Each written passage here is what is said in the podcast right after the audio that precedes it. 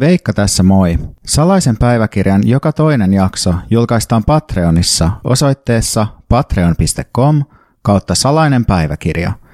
Jos sä haluat kuulla kaikki jaksot, kannattaa tilata mun Patreon. Sä voit tilata joko hintaan 3 euroa 50 senttiä plus alv tai 6 euroa 50 senttiä plus alv kuukaudessa. Näin sä saat joka viikko kuunneltavaksi uuden salainen päiväkirjajakson. Tuki on mulle äärimmäisen tärkeää, joten nähdään hän Patreonissa.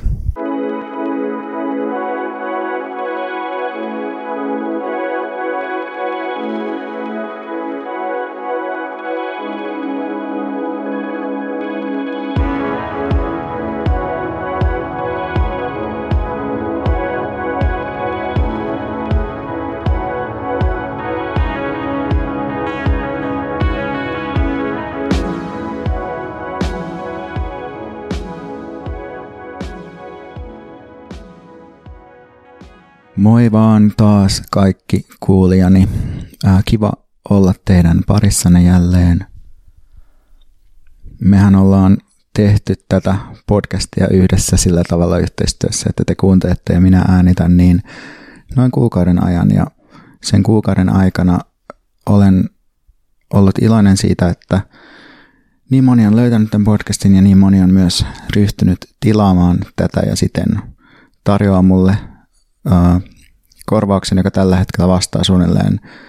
yhtä kolumnia vasemmistolehdessä kuukaudessa, niin sekös ilahduttaa minua suuresti, koska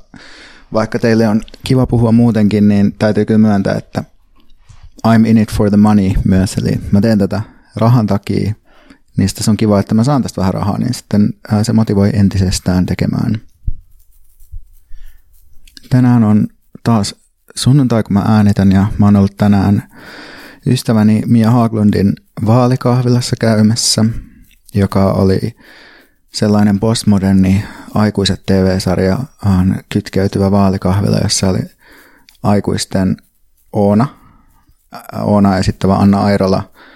pitämässä kahvilaa Mian kanssa sellaisessa tilassa, jossa on kuvattu aikuisten kahvilakohtauksia, niin siellä sitten oltiin ikään kuin vähän niin kuin setissä – Mä oon tosi väsynyt ja on ollut väsynyt koko viikonlopun, kun mulla oli perjantaina sellainen junamatkailupäivä, että kävin maakunnissa ja sitten silloin kun mä oon maakunnissa junissa, niin sitten mua väsyttää ja sitten mä juon paljon kofeiinia ja syön paljon kaikkea. Ja sitten mä syön siellä kahvilassa myös kaikkia niiden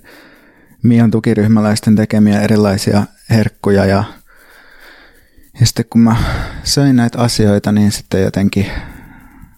pohdin sitten siinä samalla, että ehkä mä voisin puhua ruuasta ja kehosta tässä jaksossa. Ja tämä ei sinänsä sisältövaroituksia kaivanne, että jos jakson otsikko viittaa aika suoraan näihin teemoihin, mutta sanopa nyt kuitenkin sille, että mä aion puhua tässä kehoon liittyvistä ikävistä kokemuksista ja ruokaan liittyvistä ikävistä kokemuksista, että sillä ei ehkä kuuntele sitten omalla vastuulla, mutta ollaan kyllä myös puhuttu ihmisten kanssa, että, että trigger warningit on myös eräänlainen lupaus sisällöstä ihmisille. Ja ollaan myös puhuttu siitä, että, että joskus saattaa olla niin, että jos katsoo jotain TV-sarjaa ja sitten siinä tulee jotkut Netflixin omat trigger warningsit silleen, että murha, väkivalta, huumeet, hirviöt,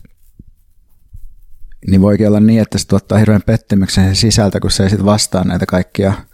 upeita lupauksia. Ja sitten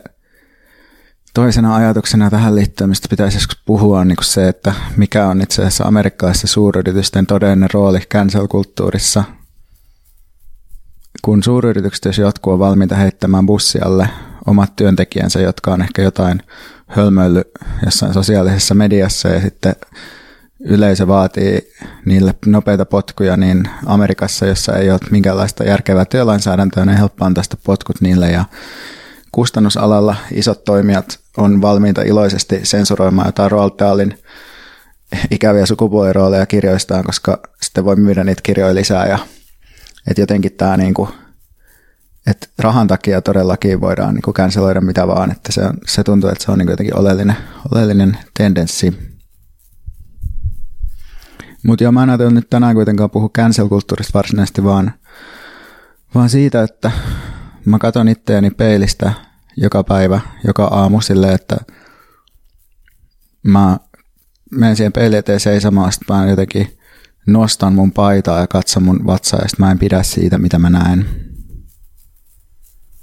Mä muistan joskus teini-ikäisenä, kun mä katsoin peiliin, niin sitten mä ihailin sitä, että miten laiha mä oon ja mä olin ehkä löytänyt gangsta-räpiin ja sitten mulla oli sellaiset reisitaskuhousut, mitkä, ja sitten mä kuvittelin ehkä jonkinlaisen pistoolin niin kuin sinne mun housujen vyötäisille ja katsoin itseni peilistä, että ajetta, että nyt on kyllä laiha, laiha gangsta lapsi siinä. Ja jälkikäteen tämä on tietysti niin kuin hellyttävä, mutta sitten jotenkin myös tosi surullinen ajatus siitä, että miten niin kuin pitkään mä oon jotenkin työttänyt omaa kehoa niin silleen, että mä en ollut siihen tyytyväinen tai sitten, että on ollut tyytyväinen, vaan silleen, että se on ollut jotenkin semmoinen lapsen laiha. Mutta tavallaan tässä kulkee niin kuin kaksi tasoa nyt tässä koko kysymyksessä, jota mä tässä käsittelen, niin ne kaksi tasoa on suhde kehoon ja suhde ruokaan. Ja täytyy nyt pyytää anteeksi, että mä en välttämättä pysty sanoa tässä mitään jotenkin hirveän omaperäistä tai silleen, että jos mä nyt yrittänyt tässä välillä tehdä jotain tämmöistä kiinnostavia yhteiskunnallisia analyysejä tai jotenkin viime jaksossa Patreonissa niin puhuin jostain uh, niin kuin vihan muodoista vähän niin kuin sellaisen, sellaisen niin kuin jotenkin spinosa tyylisen analyysin kautta niin kuin siitä, että mikä irrottaa meidät meidän omista, omista voimista. Nyt ei nyt tule mitään sellaista, nyt tulee ehkä enemmän tällaista niin kuin Dear Eki tyyppistä kamaa, mutta ehkä te olette, osa teistä on niin sen takia täällä, että, että ihminen niin paljastaa itsestään häpeällisiä asioita tai sen takia tätä, no mennään asiaan. Niin, niin sitten, eli kaksi tasoa, suhde kehoon ja suhde ruokaan. Eli kun mulla on niin se syöminen on tavallaan sellainen äärimmäinen turvan lähde tai sellainen, että jos mulla on paha mieli, niin mä syön. Ja kun mulla on ollut elämässä paljon yksinäisyyttä, niin sitten syöminen on ollut sellainen asia, missä tulee niin kuin hyvä olo ja on niin kuin hakenut jotenkin siihen omaan yksinäisyyteni ehkä ja sellaisiin yksinäisiin iltoihin jotenkin sellaista rakennetta sillä, että on niin kuin jotenkin syönyt tiettyihin aikoihin jotain tiettyjä eri asioita, mistä tulee hyvä mieli. Jos mä väsyttää, niin mä mietin jotenkin silleen, että mitä mä syön, että mä saan voimiani takaisin. Et syöminen on tavallaan, um, tai se jotenkin se oraalinen nautinto – mikä liittyy syömiseen, niin se on mulle niin perustavimpia nautintoja elämässä. Tämä mä puhuin tässä jossain jaksossa, siinä veganismin jaksossa, joka on myös itse asiassa Patreonissa. Tämä onkin tämmöistä pientä Patreon-mainosta samalla, niin puhuin jotenkin siitä, että, että, että sellainen niin kuin epävegaanisen karamellivanukkaan syöminen tuo mulle niin kuin fyysisiä väristyksen tunteita, sellaisia onnen tunteita. Eli nautin, nautin ruoasta ja siis Mä en siis ole pelkästään vanukkaita, vaikka se tuntuu, että se on se mun esimerkki, vaan että niin kuin kaikenlaisia, kaikenlaista ruuista saan nautintoa. Mutta ehkä niin kuin leimallisesti ne asiat, mitä mä syön erityisesti silloin, kun mä kaipaan jotain sellaista turvaa, niin ne on niin kuin just niitä tavallaan sellaisia lapsuuteen jotenkin kytkeytyviä ruokia. Ne on usein lämpimiä, ehkä maitopohjaisia makeita,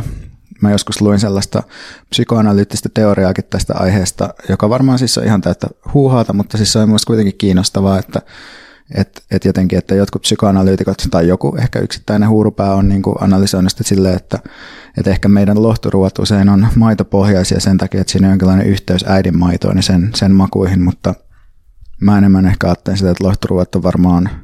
sellaisia kuin ne on sen takia, että koska me lapsena syödään usein vähän niin kuin makeita maitopohjaisia asioita, jotka on tavallaan niin kuin muistuttaa jotenkin äidinmaitoa ja sitten tavallaan lohtu lapsuus connectionin kautta sitten niin kuin ne lohduttaa myös aikuisina.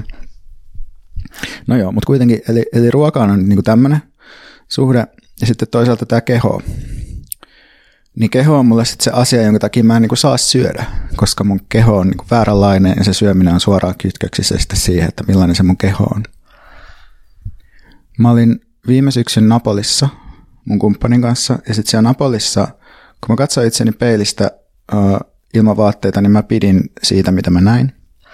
Ja mä en oikeastaan tiedä, että miksi. Että oliko syynä se, että mä en ollut kotona ja sitten se muutti suoraan mun katsetta. Että tavallaan kun on kontrollien ulkopuolella, erilaisten yhteiskunnallisten kontrollien ulkopuolella, muutenkin näyttää erilaiselta kuin kaikki muut siinä kaupungissa ja siinä maassa, niin onko se sitten sellainen, että sitten samalla voi jotenkin hyväksyä itsensä, että okei, että mä oon niin tällainen, että mä oon erilainen. Ja sitten kun on Suomessa, niin on silleen, että no niin, että tällainen mä oon, että mä oon vähän niin kuin nämä muut, mutta musta on jotain vikaa. Vai sitten toinen, että tämä on niin yksi ajatus, että, että olisiko niin, että, että on helpompi hyväksyä itsensä vieressä ympäristössä, vai olisiko sitten ollut kyse vaan siitä, että mä pidin siitä, että miltä mä näytän, koska mä olin laihtunut. Et koska mä kävelin joka päivä, niin sen takia siellä siis Napolissa, koska siellä oli mukava kävellä, tai siellä oli vähän niin kuin pakkokin kävellä, niin sitten ehkä laihduin siitä, ja sitten oli helpompi hyväksyä itse sen takia. Et mulla silleen, mun paino on varmaan ollut aika, aika sama, samanlainen niin kuin koko sen, koko mun tavallaan niin kuin sanotaan, että parisky, parikymppisyyden ajan, paitsi että se väliin se vähän jojottaa, jos mä niin kuin jotenkin liikun erityisen paljon tai syön jotenkin eri tavalla, mutta, mutta kuitenkin silleen, että sit siinä on jotenkin semmoisia just tästä, että sen, sen jo, jojotuksen takia, niin sitten välillä musta tuntuu, että hetkellisesti suhtaudun jotenkin positiivisemmin itteeni, koska mä näytän laihemmalta ja sitten tavallaan taas katoaa, koska mä en jaksa niin kuin systemaattisesti tai en, niin kuin, en onnekseni jaksa niin kuin jotenkin kurittaa itseäni pysyäkseni laihempana. Tähän väliin muuten haluan sanoa, että oo kiltti ja älä lähetä mulle viestiä, jossa sä sanoit, että mä oon ihana just tollasena kuin mä oon tai että, että mun ei tarvi jotenkin vihata mun kehoa, kun mä tiedän näin, että näin on, mutta että se ei niinku auta. Tai silleen, että tässä ei ole, niinku, tai ehkä yleisestikin haluan sanoa silleen, että mä en niinku puhu tässä podcastissa sellaisista asioista, että mä en olisi jotenkin käsitellyt niitä muualla. Että se on vähän niin kuin sellainen diili, minkä mä oon tehnyt itseni kanssa, että, että jos mä en ole jotenkin jo tavallaan työstänyt näitä asioita, käsitellyt niitä esimerkiksi terapiassa, niin mä en niin kuin revi sydäntäni auki tavallaan tässä niin kuin ensisijaisesti. Ja sen takia mä en myöskään tarvii silleen, enkä oikeastaan halua tavallaan tuntemattomien ihmisten sellaisia niin kuin lohdutuksia. Et mä ymmärrän, että niissä on hyvä ajatus ja hyvä tarkoitus, mutta ö, ei kiitos. Mutta joo, niin sitten siitä syömisestä sitten, kun nyt seitin vähän tätä suhdetta niin kuin omaan kehooni, niin kirjaimellisesti aina kun mä syön, niin samalla mä mietin jotenkin sitä, että, että, että nyt mä lihon ja sitten mä näen sen kehossani välittömästi. Niin kuin, että mä muistan, että tässä Sisko Savolahden ja Henrikka Rönkkösen ähm, En voi suositella ääni tai podcastissa, joka on julkaistu äänikirjapalveluissa, niin siinä ne, niin kuin se Henrikka Rönkkönen mun mielestä käsittää vähän niin kuin sama asia, että jotenkin että sellaisen niin kuin keho vihaan niin liittyy myös sellainen, ehkä, ehkä teininä varsinkin helposti jotenkin sellainen ajatus, että no niin, että kaikki ruoka näkyy niin suoraan jotenkin kehossa, vaikka tietysti niin oikeasti on ihminen ehkä, että voi olla jotain turvotusta ja syö, mutta ei se niin oikeasti, tai silleen, että se niin jotkut painomuutokset, niin ne on niin enemmän liikuta ehkä kuukausien tasolla tai silleen niissä muutoksissa. Mutta joo, että et tavallaan kuitenkin aina kun mä syön, niin mä jollain tavalla skannaan niin päässäni sitä, että – miten tämä vaikuttaa mun kehoon, niin onko tämä niinku hyvää vai huonoa ruokaa, siis just siinä mielessä, että paljon niinku, mikä se, niinku se ruoan kalorimäärä on ja mikä, se, niinku, mikä on tavallaan niinku, ö, rasvan, sokerin ja kuitujen vaikka suhde siinä ruoassa. Ja, ja mä tavallaan niinku näen, että just tämä tämä, mitä voisi kutsua ehkä jonkinlaiseksi niin ortorektiseksi taipumukseksi, eli tavallaan niin sellainen sairaaloinen niin oikein syömisen vaatimus, niin mun nähdäkseni um, se sitä pitää yllä tavallaan yhtä paljon niin kuin jotenkin ne sellaiset tietynlaiset niin kuin muotikuvat niin kuin tietynlaisista kehoista, kaikki niin kuin sellainen laihuuskulttuuri niin kuin televisiossa ja elokuvissa ja Instagramissa ja tälleen, mutta myös erilaiset ravitsemussuositukset, kaikki se tavallaan sellainen fetisoiminen, mikä liittyy niin kuin syömiseen, mikä meidän ympärillä on, että, että mä näkisin, että tavallaan, että mulla on vaan niin kuin jotenkin sisäistettynä meidän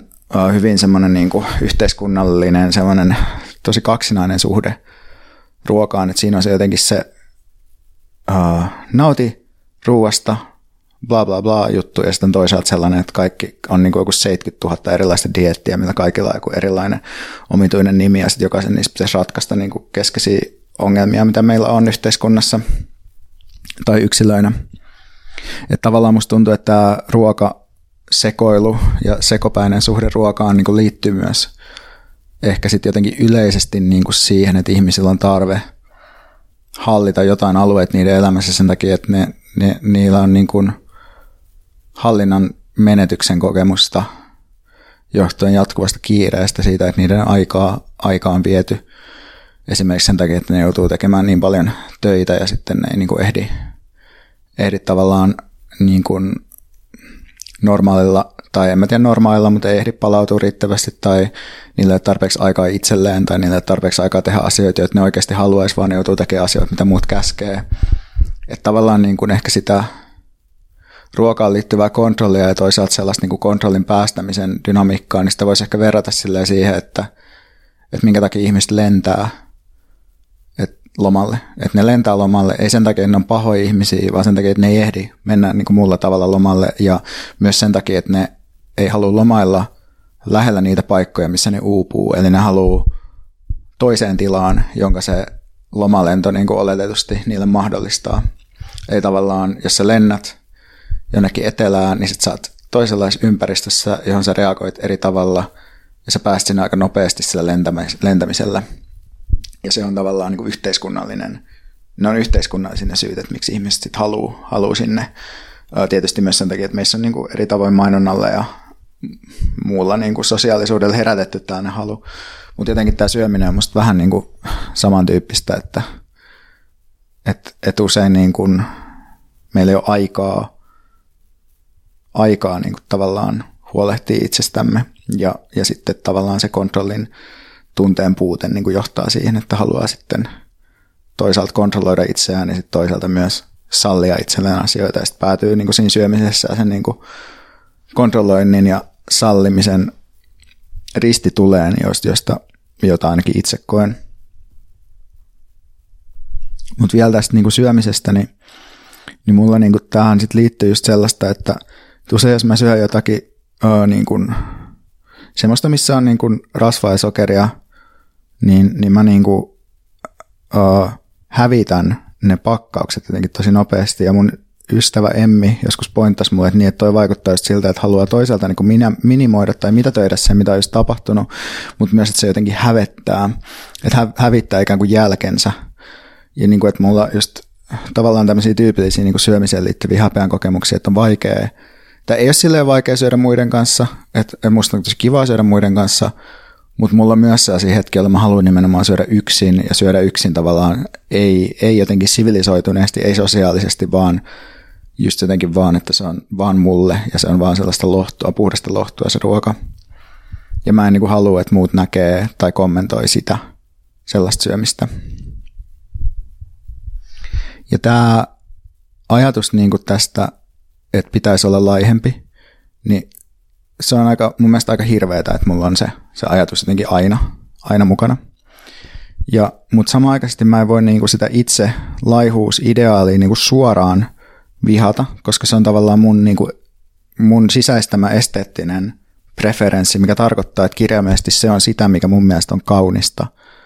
Et mä voin vihata sitä vaan välillisesti, koska mä näen, että se johtaa mulla niin kuin kärsimykseen, mutta se ei, niin kuin, mä en lakkaa haluamasta sitä asiaa. Tai mä en niin kuin lakkaa pitämästä yllä sitä standardia vaan sen takia, että mä koen, että se on haitallinen. No mitä tästä sitten niin seuraa, niin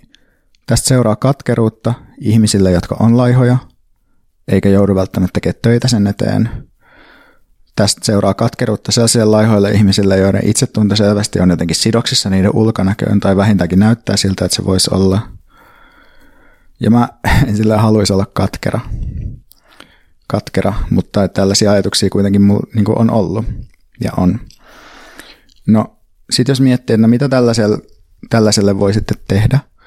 niin käytännössä mä näen pari keinoa, joita mä siis jotenkin joiden kanssa mä oon niin työskennellyt, että, että ensinnäkin pitäisi niin kuin miettiä syömistään silleen tietoisesti sillä tavalla, että syö asioita, joista tykkää ja syö niitä suht säännöllisesti, että tavallaan yrittää välttää sellaista kierrettä, jossa on syömättä tai syö jotenkin ylikontrolloidusti, jotenkin tosi tosi silleen just ortorektisesti, eli tosi ikään kuin oikeaoppisesti. Uh, eli, eli yrittää välttää sellaista niin kuin, sellaista kaksinaisuutta, että ensin kontrolloi ja sitten jotenkin päästään irti tai menee off the rails, koska sitten se off the rails syöminen on tavallaan sellaista, mistä just syntyy sellaista pahoinvointia, että syö jotenkin kontrolloimattomasti ja ei tietoise tai ei, niin kuin, ei kauheasti asiaa ajatellen niin kuin liikaa ja sitten voi pahoin. Eli yrittää syödä sillä tavalla, että se on nautinnollista ja säännöllistä ja sitten toisaalta toinen niin kuin tällainen aika yleinen vinkki, jota itsekin yritän toteuttaa, on se, että yrittää nauttia kehostaan nimenomaan toiminnallisena. Eli sen sijaan, että keho olisi vaan sellainen staattinen paikallaan oleva katseen kohde, niin yrittää kokemuksellisesti nauttia siitä, mitä se keho voi tehdä. Eli että mitä sen kanssa pystyy, pystyy saamaan aikaan. Ja tästä niin kuin liikutaan tavallaan siihen sellaiseen kehopositiivisuuden alueelle. Ja vähän tähän liittyen, niin mä luin just tänään sellaista Dove kosmetiikkayhtiön opasta kehopositiivisuudesta. Niillä on joku sellainen Instagram-kampanja, että puhdista lapsesi some tämmöisestä niin kuin laihdutuskulttuuriin ylläpitävästä sisällöstä. Mutta tota, kun mä luin sitä opasta, niin mä vaan niin kuin samaa niin kuin selitin mun kumppanille semmoista mun mielestä aika oleellista juttua, mitä siinä, siinä tota oppaassa ei sanottu, mikä on niin kuin se, että me ei voida varsinaisesti muuttaa sitä, että maailma on niin kuin sillä tavalla epäreilu, että joilla ei on helpompi suhde ruokaa ja kehoon kuin meillä. Jotkut on paremman näköisiä kuin toiset, niiden standardien mukaan, jotka meillä on. Joidenkin on helpompi pysyä laihana ja siten joillakin niin kuin vähemmällä vaivalla voi olla nautinnollisempi suhde itseen kuin meillä. Ja sitä niin kuin nois tuossa oppaassa ei sille erikseen mainittu, että sehän on aika vittumaista, että itse asiassa voi olla niin, että, että jotkut näyttää paremmalta kuin toiset ja voi olla, että sun elämä on itse asiassa vaikeampaa kuin joidenkin muiden elämä. Ja tähän, niin kuin, tässä tavalla tähän liittyy sellainen yleinen mun mielestä kehoihin liittyvä ongelma, joka on niin kuin se, että että et nämä asiat, mistä mä oon tässä puhunut, nämä kokemukset, niin puhumalla niistä, jakamalla niitä, tiedostamalla niitä, muuttamalla omia toimintatapoja, niin nämä asiat voi helpottua. Mutta mun tapauksessa niin se seuraus ei kuitenkaan ole, että kun tässä Davin oppaassa kehotettiin sitten jotenkin juhlistamaan niin sitä kehopositiivisuutta just Davin jollain omilla hashtageilla, niin mulla niin se seuraus tällaisesta matkasta mun kehon kanssa ei ole niin se, että mä voisin juhlia jotenkin vilpittömästi mun kehoa näillä hashtageilla tai postata jotain voimaantuneet kuvia mihinkään, vaan enemmän niin kuin se, mihin mä voin päästä, on se, että syntyy ikään kuin kaksi kilpailevaa ääntä tai katsetta. Jos toinen on sellainen, joka just nauttii sit omasta kehosta toiminnallisena, ja sitten toinen on sellainen yhteiskunnallinen katse, eli se viha. Ja tämä jälkimmäinen ei koskaan mene pois vaan se heikkenee, sen pystyy suhteellistamaan, sen pystyy näkemään yhteiskunnallisena ja, sit, ja niin kuin keinotekoisena, mutta samaan aikaisesti se kuitenkin on siellä jonkinlaisena niin kuin vaimenevana, saavuttamattomana ideaalina, joka kuitenkin sitten on. Et, et just, että me voidaan niin kuin yhteiskunnallisesti yrittää luoda monipuolisempaa representaatiota, mutta se ei, ei niin kuin yksittäisten tietynlaisen niin kuin keho,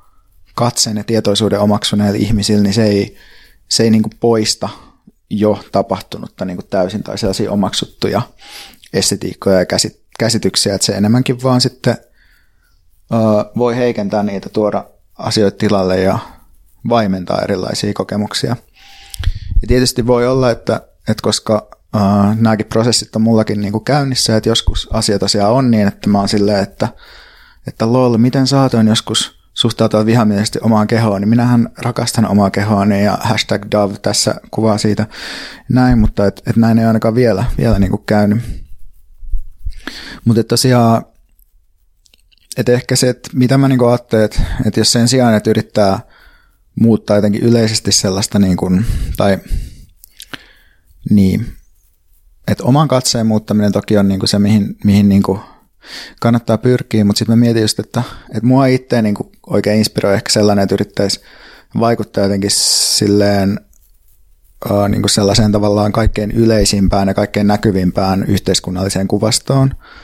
vai että ehkä itse inspiroi just tällaisen yhteiskunnallisella tasolla se sellainen omaehtoisten estetiikkojen luominen ja niistä nauttiminen. Että ei ehkä just ne Davin voimannuttamiskampanjat, vaan ehkä jonkinlaiset itsemääritellyt tavat niin kuin luoda kauneutta, niin kuin joku punk-estetiikka, queer-estetiikka, niin kuin tällaiset jutut. Öö, mutta sitten mielenkiintoista mun mielestä, jos miettii tämmöisiä niin alakulttuurisia estetiikkoja, niin, niin jännästi sellaiset tietyt kehollisuuden standardit usein myös piilee tämmöisissä NS-vaihtoehtoisissa estetiikoissa. Että jos ajattelee, että me ollaan niin kuin 2000-luvulla kuljettu tavallaan sellaisen niin kuin indie-estetiikan läpi, hipsteri-estetiikan läpi, sellaisen niin kuin luksus bali jooga hippi-estetiikan läpi, uh, jonkinlaisen niin, niin sit näissä kaikissa tavallaan tässä vähän niin kuin alakulttuurisissa virtauksissa on myös mukana jonkinlainen laihuuden, laihuuden niin kuin standardi, mutta sitten vähän erilaisina muunnoksina. Ja tavallaan, että, että sitten kun jossain vaiheessa oli silleen, että fit is the new skinny, niin, niin sitten tavallaan, että tämä oli tämmöinen niin kuin jonkinlainen yritys ikään kuin väittää, että me oltaisiin jotenkin taas päästy laihuuden yli ja sitten muutama vuosi myöhemmin niin kuin jopa Davin kampanjassa pystytään toteamaan, no itse asiassa se, se on enemmänkin niin, että, että niin kuin skinin rinnalle tuli se vaatimus siitä fitistä. Eli tavallaan, että, että me ei päästy, päästykään niin kuin mihinkään, mihinkään eteenpäin siitä laihuusvaatimuksesta, että, että tietyt itselle asetetut kehovaatimukset usein kulkee mukana eri skeneihin, jos ei niitä niin kuin aktiivisesti onnistuta työstämään tavalla tai toisella – Ehkä tätä voi ajatella jotenkin vähän samalla tavalla, että, että myös, että nykyään, että jos vaikka perustaa, perustaa jonkun vaikka aktivistiryhmän, niin helposti jos se aktiivisesti niin kuin pohdi sen ryhmän suhdetta ympäröivään yhteiskuntaan, tai jos ei pohdi vaikka sen suhdetta kapitalismiin, sen ryhmän, niin helposti siitä tulee jotenkin sillä vähän niin kuin pro- tai kapitalismi myönteinen tai kapitalismiin jotenkin osallistuva siitä ryhmästä, ellei sitten niin aktiivisesti ota vaatimukseksi, että meidän pitää jotenkin työstää tätä meidän suhdetta kapitalismiin. Mä mietin nyt niin kuin vaan just näitä India, Bali ja jooga estetiikkoja tavallaan sille, että siinä se laihuus juttu on kulkenut mukana, koska sitä ei aktiivisesti työstetty. Ja sitten mä mietin vähän jännästi sille elokapinaa niin kuin tällaisena analogiana tälle, että, että koska tämän tämän niin kuin liikkeen agendaan ei kuulunut työstää suhdetta kapitalismiin, niin sitten se tavallaan on johtanut siihen, että se itse asiassa vähän niin kuin voidaan jotenkin, tai että se ei tavallaan uhkaa sit kapitalismia tai ei, ei haasta niin kuin kapitalistisia valtasuhteita. Tai haastaa ehkä niin kuin niillä vaatimuksilla jollain tavalla, mutta ei kuitenkaan suoraan. Uh, ehkä tämä päättyi nyt sitten tällaiseen vähän kömpelöön ja huonoon analogiaan tämä mun pohdinta. Ja ehkä me ei päästy nyt vielä niin kuin niin pitkälle, että oltaisiin opittu hirveästi mitään uutta tai jotenkin semmoista rakastamaan omaa kehoa tai sellaista. Ja itse asiassa joo, ehkä senkin voi vielä sanoa, että mulle niin se ajatus siitä oman kehon rakastamisesta jotenkin sellaisena suhteen ottamisena, niin se on tuntunut niin tosi vaikealta ajatukselta. Tai ylipäätään se niin itseen kohdistuva myötätunto ja sellainen, että mun on paljon helpompi kokea niin kuin mielihyvää kehossa. Tai se on mulle ehkä sellainen tapa, miten, että, että silloin kun keho, kehossa tuntee konkreettista mielihyvää, niin se, se on niin kuin, se on mulle sellainen reitti jotenkin sellaiseen niin kuin parempaan kehosuhteeseen ennemminkin kuin sellainen just sellainen ottaa kehonsa kohteeksi ja hellii sitä ja rakastaa sitä jollain sellaisella niin kuin emotionaalisella tasolla. Mutta tässä varmaan ihmisillä on tosi erilaisia fiiliksiä. Mutta jo tosiaan kannustan teitä, että älkää lähettäkö mulle viestejä siitä, että miten mä oon niin just hyvä tällaisena kuin mä oon, koska joo, kyllä se näin varmasti on ja näin, mutta tämä on, se on nyt se pointti tässä, vaan pointtina on enemmän käsitellä tämmöisiä ristiriitoja, mitä on kokenut, että liittyy kehossa elämiseen ja mä ihan tietoisesti en myöskään käsitellä tässä jotenkin sitä, että mistä nämä niin kuin kehosuhteen ää, niin kuin, tai mistä tällainen kehosuhde voisi tulla niin kuin mun henkilökohtaisessa elämässä tai psykologisessa kasvusta tai tällaisessa, koska nämä on kuitenkin niin yleisiä yleisiä kokemuksia nykyyhteiskunnassa, että mun mielestä se ei ole niin, niin oleellista, että mä just jäljitän sitä spesifisti omassa elämässäni, koska eiköhän ne, ne syyt ja jäljet löydy täältä niin kuin joka paikasta meidän ympäriltä, vaikka ne sitten ehkä välittyykin joidenkin spesifien reittien kautta tai joidenkin tiettyjen ihmisten kautta, vaikka just mulle tai just sulle, niin ne on myös yleisesti yhteiskunnallisia asioita. Mutta kiitos, että kuuntelit ja mulle saa kyllä muuten laittaa aina, aina viestiä ja, ja kyselläkin jotain, eli uh, löytyy tota, mä oon Instagramissa salainen päiväkirja alaviva podi ja sitten uh, Gmaililla niin hyvin salainen päiväkirja at gmail.com. Ja Patreonista löytyy tosiaan lisää jaksoja, mutta nähdäänpä taas.